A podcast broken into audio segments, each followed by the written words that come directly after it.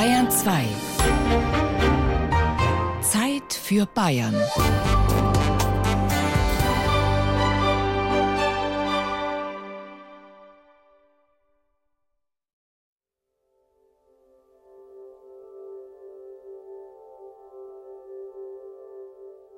Ich kenne meine Eltern. Beide leben. Ich kenne und kannte meine Großeltern. Eine meiner Omas lebt noch. Eine Uroma habe ich kennengelernt. In meiner Familie kenne ich drei Generationen plus meine Generation. Juliane Johanna Lisette Kopp, geboren am 1. November 1857 in Nürnberg. Aber da gibt es ja noch viele andere. Am 18. Mai 1889 heiratet Juliane Kopp Johann Maximilian Roth und nimmt dessen Nachnamen an. Ich habe ihre Namen herausgefunden und ihre Geburts-, Heirats- und Sterbedaten. Juliane und Maximilian bekommen am 1. August 1889 einen Sohn, Albrecht. Ich weiß, in welcher Beziehung diese Menschen zueinander stehen und in welcher Beziehung zu mir. Albrecht ist mein Urgroßvater. Aber so richtig hänge ich nicht an ihnen. Sie bleiben mir fern.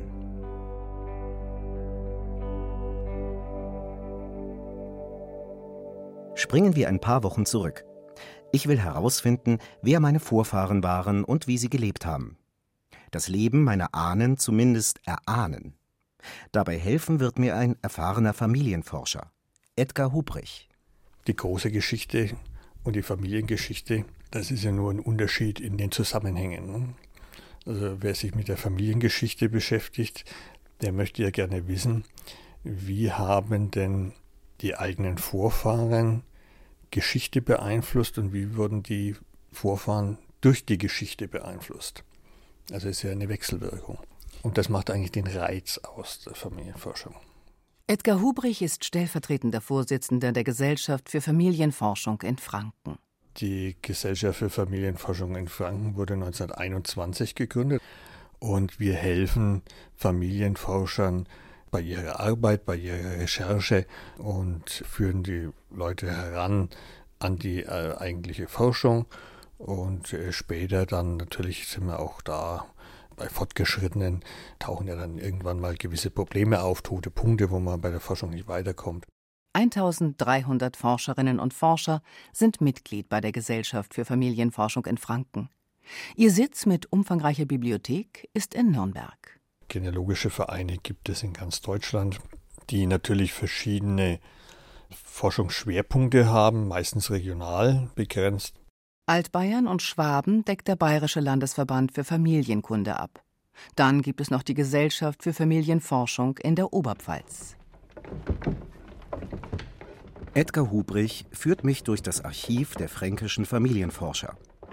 Sekundärliteratur lagert hier über die Geschichte Frankens und jede Menge Forschungsergebnisse. Nehmen wir mal einfach mal eine Mappe heraus. Die Forschungsergebnisse können völlig unterschiedlich sein. Forschung kann seine Stammliste, kann aber auch ein Ortsfamilienbuch sein. Also dass man sich mit der Gesamtbevölkerung einer Ortschaft beschäftigt hat und alle Personen eines Ortes zusammengestellt hat. Das ist dann die Forschung für die Fortgeschrittenen. Ich bin Anfänger. Und deshalb fange ich dort an, wo die meisten anfangen, bei meinen eigenen Vorfahren. Der erste Schritt ist immer, man sucht in der eigenen Familie nach Urkunden, Dokumenten, muss man in der Familie erstmal gucken, was sind denn an Unterlagen da. Wenn die Großeltern noch leben, kann man die fragen. Die kennen ja ihre Eltern und die Großeltern. Also dann ist man ja schon bei den Ur-Urgroßeltern von sich aus gesehen. Also so kann man schon mal ein Gerüst zusammenstellen. Das ist wunderbar. Sie haben eine Heiratsurkunde, also die Großeltern sind mitgenannt. Äh, wir wissen, wo die, wo die her sind. ich habe die Dokumente dabei, die meine Eltern auftreiben konnten. Ihre eigene Heiratsurkunde zum Beispiel. Seit 1876 gibt es in Bayern die Standesämter, die die wichtigen Daten im Leben eines Menschen protokollieren. Vorher hat der Gemeindepfarrer in den Kirchenbüchern Geburten, Taufen, Hochzeiten und Sterbefälle festgehalten. Diese Kirchenbücher werden heute in kirchlichen Archiven und zum Teil auch in Stadtarchiven gelagert. Wir haben die Geburtsdaten, wir haben den Geburtsort. Nürnberg ist natürlich. Äh, ich fülle auf meiner Ahnentafel die ersten Lücken. Da würde man jetzt halt Geburt, Taufe, äh, Sterbefall, Beerdigung, Heirat, das würde man jetzt dann diese Übersicht eintragen, damit man eine Übersicht hat. Und dann würde man halt die nächsten Generationen ausfüllen. Aber das können wir nachher mal machen. Wir können einfach mal so eine, so eine Ahnentafel äh, ausfüllen.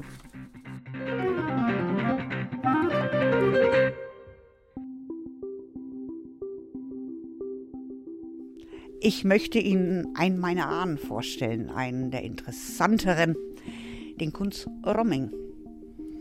Geboren 1599, gestorben 1682, also er ist recht alt geworden. Er hat den 30-jährigen Krieg prima überstanden. Im Kirchenbuch, da stand dann bei seinem Beerdigungseintrag der alte Gerichtsschöpf Kunz Romming, ein Mann, der von seiner Jugend an seine Wohlhat pflegen können. Ein hochmütiger, eigensinniger und wahrhaftig ungetreuer Mann. Ja, und der Pfarrer hofft, dass er doch mit Gott und allen dann noch in Ruhe dann einschlafen konnte. Also der hat sich nicht alles gefallen lassen. Das hat mir irgendwo gut getan, weil ich immer dachte früher, naja, die waren früher alle so duckmäuserisch. Und das war der absolut nicht. Gehört zu meinen Lieblingen.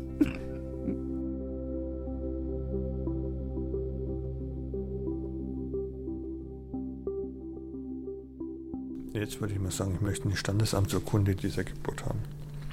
Ich würde mir auch beide geben lassen. Ich würde mir von diese zwei Geburten würde ich mir die, Standesamtsurkunde geben lassen.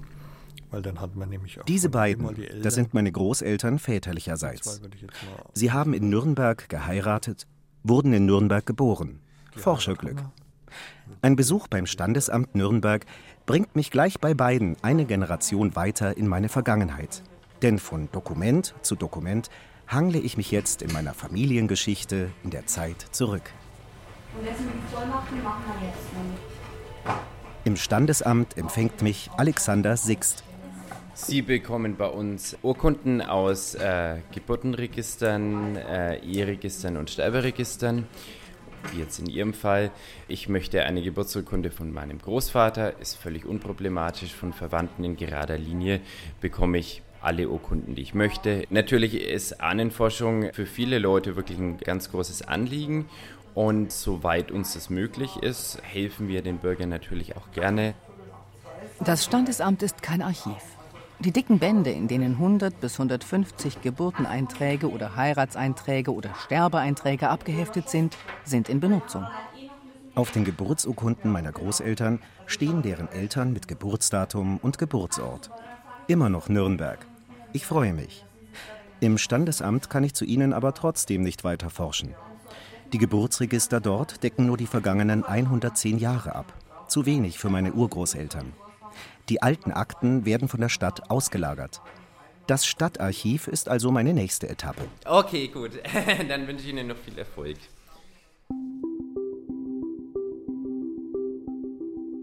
Ich möchte Ihnen einen meiner Ahnen vorstellen, nämlich den Johann Jakob Fuhrer, weil er ähm, ein äh, Immigrant ist sozusagen. Und zwar, es sind nach dem Dreißigjährigen Krieg viele Schweizer in Deutschland angekommen, weil sie hier Arbeit finden konnten und weil hier sehr viele Dörfer verwaist waren und die äh, Landesfürsten zum Beispiel Handwerker gesucht haben. Er hatte auch einen äh, Pfarrer dort, der ebenfalls aus Zürich kam.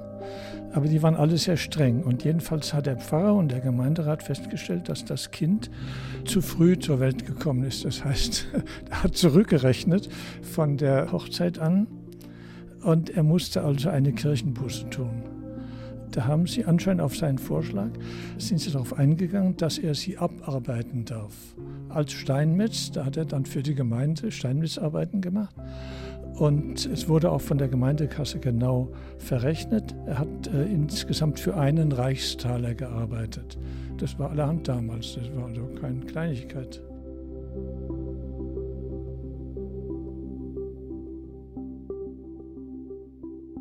Ich habe Erfolg. Sogar vor meinem Besuch beim Stadtarchiv. Jede Menge Ahnen auf einmal. Ich erfahre, dass meine Tante und meine Cousine unsere Familiengeschichte schon erforscht haben. Sie leihen mir ihre Unterlagen. Eine dicke, dunkelgrüne Plastikmappe mit vielen Ahnentafeln, Abschriften aus Registern und Kopien verschiedener anderer Dokumente. Ich habe beim Durchstöbern von alten Schränken von meiner Oma alte Fotos gefunden. Meine Cousine Gitte. Und dann habe ich eben beschlossen, mal Ahnenforschung zu betreiben. Also wirklich, woher kommst du, wo sind deine Wurzeln, Ursprung, ewig lang zurück. Am Ende war es echt wie so eine Sucht für mich. Also du hast dann irgendwie so die Erfolge gesehen, ja? Also du hast irgendwo angefragt und dann kam drei, vier, sechs Wochen später irgendwie eine Geburtsurkunde. In der Geburtsurkunde dachtest du, na gut, dann hörst du jetzt auf, weil es ja auch kostenintensiv, ist ja nichts, dass es nichts kostet und zeitaufwendig. Danach hörst du auf. Die Archive verlangen eine Gebühr, wenn sie eine Kopie erstellen. So, und dann stehen da wieder Namen. Denkst du, ja gut, kannst du dann auch weitermachen. Dann, dann guckst du, wie du da nochmal was findest und lässt da da wieder was geben. Und das ist halt wirklich toll, bis irgendjemand sagt, du, ich komme hier gar nicht mehr weiter. Also das ist echt so, so, das hatte so einen Suchtfaktor, dass dieser Stammbaum irgendwie immer größer und größer und größer wurde und dass du halt immer weiter zurückgegangen bist.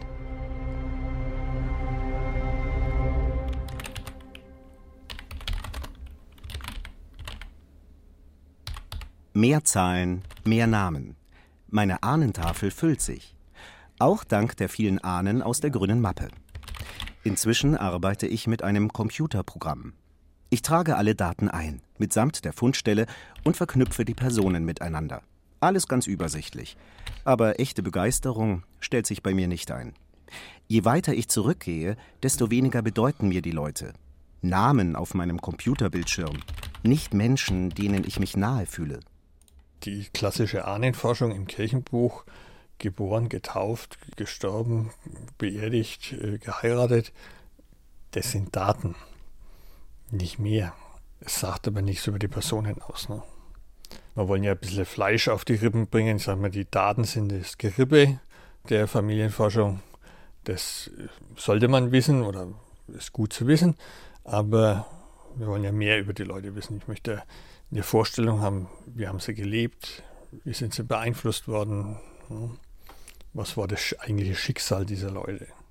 Ich zeige Edgar Hubrich meinen Forschungsstand und die Mappe. Ja, also das ist ja jetzt ihre Großmutter, Urgroßvater, Ururgroßvater, Urururgroßvater. Okay. Also das wäre ja hier jetzt die dritte Generation, die vierte, fünfte, sechste Generation. Ist okay. Solides Gerippe. Aber wo ist das Fleisch? Jetzt haben wir ja festgestellt, dass also zu den Vorfahren der Anton Roth gehört. Hier ist also Bildhauer als, als Beruf angegeben. Das ist etwas, was mich da neugierig macht. Das heißt, das lohnt sich sicherlich auch mal im Stadtarchiv in Nürnberg nachzuhaken. Gibt es eine Akte über ihn? Gibt es andere Unterlagen über ihn? Die gibt es. Da sehen wir, wir haben hier eine Niederlassungsakte, die können wir auch mal noch anschauen. Jasmin Kambach ist im Nürnberger Stadtarchiv für Familienforschung zuständig.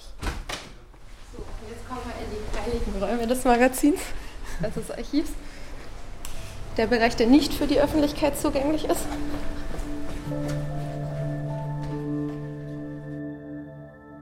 Metallregale stehen dicht gedrängt in diesem Kellerraum. Mit Griffen, die aussehen wie Lenkräder, kann Jasmin Kambach die Regale auf Schienen auseinanderschieben. Erst so tut sich zwischen zwei Regalen ein Gang auf und sie kommt an die Bände und Kisten, in denen die Archivstücke lagern. Sterberegister. Hier sehen wir C27.2, 35, 43. Sprich, wir gucken jetzt hier mal nach C27.2. 35, 42 war das. Familienforscherinnen und Forscher aus der ganzen Welt beauftragen das Stadtarchiv Nürnberg, ihre Ahnen zu recherchieren. Diese Anfragen bearbeitet dann Jasmin Kambach oder einer ihrer Kollegen. Zuerst am Computer recherchieren, welche Dokumente es gibt, und dann, falls diese noch nicht digitalisiert sind, im Magazin nach ihnen suchen. Also wir sind jetzt knapp zwei Stunden unterwegs. Also wir wären jetzt für die Recherche schon bei circa 100 Euro. Familienforschung ist ein teures Hobby, muss man ehrlich sagen. Wir finden die Niederlassungsakte meines Künstlerahns. Zwei Dutzend Seiten. Anton Roth wurde 1823 in Pleisweiler in der Pfalz geboren. Um in Nürnberg dauerhaft leben und als Bildhauer arbeiten zu dürfen, stellte er 1858 beim Magistrat der Stadt Nürnberg ein Ansässigkeitsmachungsgesuch. Ich lasse das Dokument einscannen und kann es in Ruhe zu Hause lesen. Ich könnte es in Ruhe lesen, wenn ich die Schrift lesen könnte. Der Anfang geht noch ganz gut.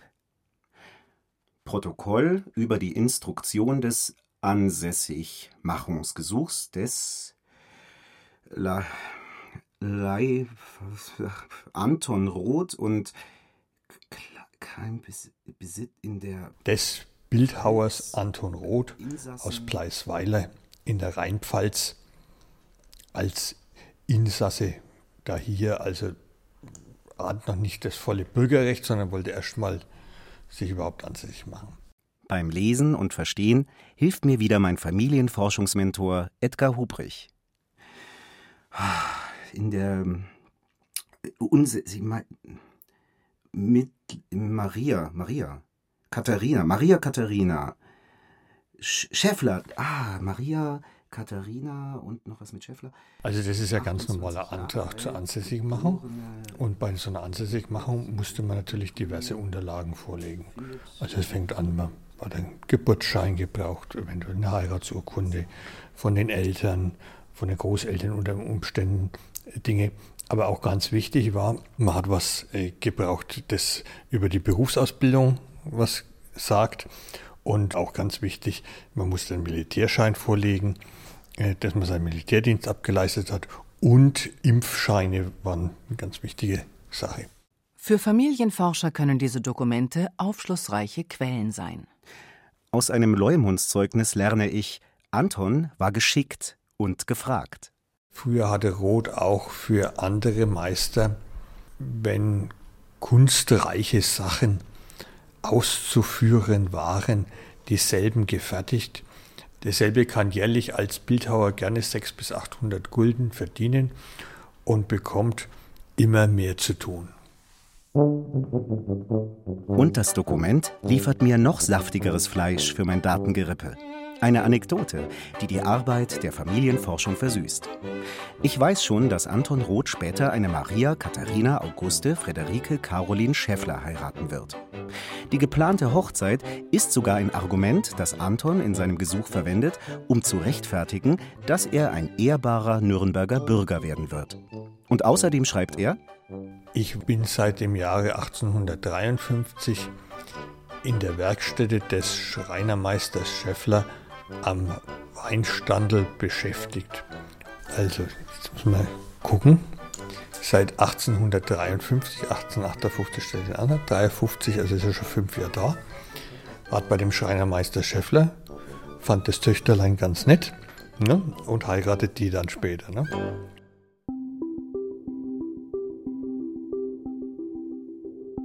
Möchte Ihnen einen meiner Ahnen vorstellen. Sein Name war Peter Jung. Er wurde geboren im Jahr 1614 und starb im Alter von 90 Jahren 1704, erreichte also für seine damalige Zeit ein sehr hohes Alter. Er ist dadurch im Gedächtnis geblieben, dass er seinerzeit einen Disput mit seinem Pfarrer hatte.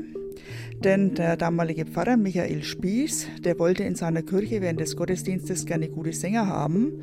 Und Peter Jung konnte nach Meinung des Pfarrers weder lesen noch singen. Jedenfalls wollte der Pfarrer unbedingt, dass er seinen Kirchenstuhl aufgibt und diesen einen besseren Sänger überlässt.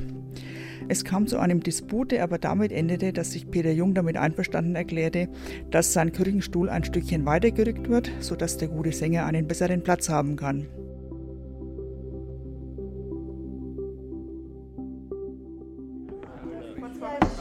Okay, dass Sie da sind. So. Es muss am Ende jeder vier Blätter haben. Fortbildungsabend bei der Gesellschaft für Familienforschung in Franken. Annemarie Müller vom Landeskirchlichen Archiv der Evangelisch-Lutherischen Kirche trainiert mit den Vereinsmitgliedern das Lesen alter Dokumente. Äh, ich habe zwei Fälle vorbereitet. Eine Frau Utz die hat ein Testament gemacht zu Lebzeiten. Annemarie Müller hat Schwarz-Weiß-Kopien verteilt, gedrungene, schnörkelige Handschriften aus dem 17. Jahrhundert. Reihum lesen die 15 bis 20 Anwesenden ein paar Sätze. 7. März, ne? Oder? Jawohl, 7. März. 1631. Testes, also die Trauzeugen, sind ja. mit Namen Georg Reich von Gebersdorf und Hans Reichhold von Schweinau. Und ich sitze vor meinem Blatt und versuche wenigstens mitzulesen. Das heißt dann Kündigung oder das, das genau. Verkündigung. Verkündigung. Mit Margarete. Ich mache Ahnenforschung schon seit mal jetzt sieben, acht Jahre. Aber mit dem Lesen habe ich immer noch teilweise Schwierigkeiten. Gerhard Kist, einer der Teilnehmer. Weil es einfach die Pfarrer da sehr unterschiedlich geschrieben haben. Also die Schrift ist nicht wie eine Schreibmaschinenschrift, sondern das ist ja eine Schrift, wo jeder per Hand seine eigene Schrift gemacht hat und das auch äh, verziert hat. Und dadurch ist es noch einmal schwieriger zu lesen dann, weil man dann also Süderlin hat, Latein hat und dann ist das Ganze noch ein bisschen wie eine Zeichnung in dieser Schrift zu sehen.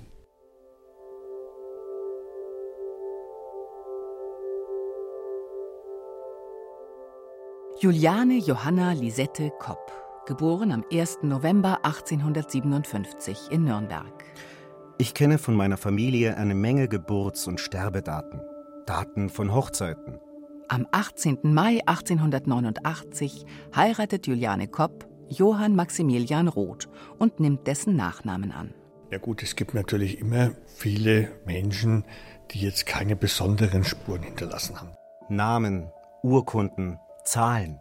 Aber man stößt sehr schnell auf Leute, die interessanter sind. Ne? Und bei denen hakt man dann mehr nach. Ne? Juliane und Maximilian bekommen Söhne. Am 2. August 1915 haben nach der Mobilmachung außer den Eltern noch Albrecht, Karl, Willi, Adolf und Fritz Roth das heilige Abendmahl empfangen. Karl zog am 9. August, Albrecht am 15. September ins Feld. Am 14. August trat Fritz freiwillig in die Armee ein, um dem Vaterlande aus Liebe zum Militär seine Dienste zu weihen. Am 2. November, nachmittags halb vier Uhr, erlitt er den Heldentod bei Vichamp. Am 15. Januar 1915 kam Adolf an die Front zwischen Nangas und Toul, Willi am 1. März in die Nähe von Lilly. Am 10. Juli wurde Albrecht bei Pusias verwundet. Willi erhielt den Heldentod am 27. August früh 4 Uhr, nachdem er an demselben Tage im Jahr zuvor durch eine Granate verschüttet wurde. Karl wurde am 16. September an der Somme schwer verwundet. Albrecht kam im Januar 1919 zurück. 1921 bekommt Albrecht einen Sohn. Meinen Opa, meine Familiengeschichte. Von meinen Ur-Urgroßeltern in ihrer Familienchronik aufgeschrieben. Dieses Dokument habe ich in der grünen Mappe meiner Cousine gefunden. Der unselige Krieg hat sein Ende erreicht. Zu Anfang wurde er als Verteidigungskrieg geführt. Daher war auch die Begeisterung groß. Später wurde er Eroberungskrieg und daher musste es ein schuldiges Ende nehmen. Was wir Eltern in den fünf Jahren durchgemacht haben, lässt sich nicht beschreiben. Aber Sie haben darüber geschrieben und machen es möglich, dass ich zumindest versuche, es nachzufühlen. Sie machen es möglich, dass ich, vier Generationen nach Ihnen, meine Familiengeschichte schreibe. Was wir Eltern in den fünf Jahren durchgemacht haben, lässt sich nicht beschreiben. Doch wenn einst mal wieder ein Krieg ausbrechen sollte, so fasst das ins Auge, dass Frankreich an unseren deutschen Gefangenen schwer gesündigt hat. Darum deutsche Rache. Zum Glück schreibt sich Familiengegenwart und Familienzukunft in jeder Generation neu. Drei Generationen nach den Verfassern dieser Worte heiratet mein Vater eine Französin, meine Mutter.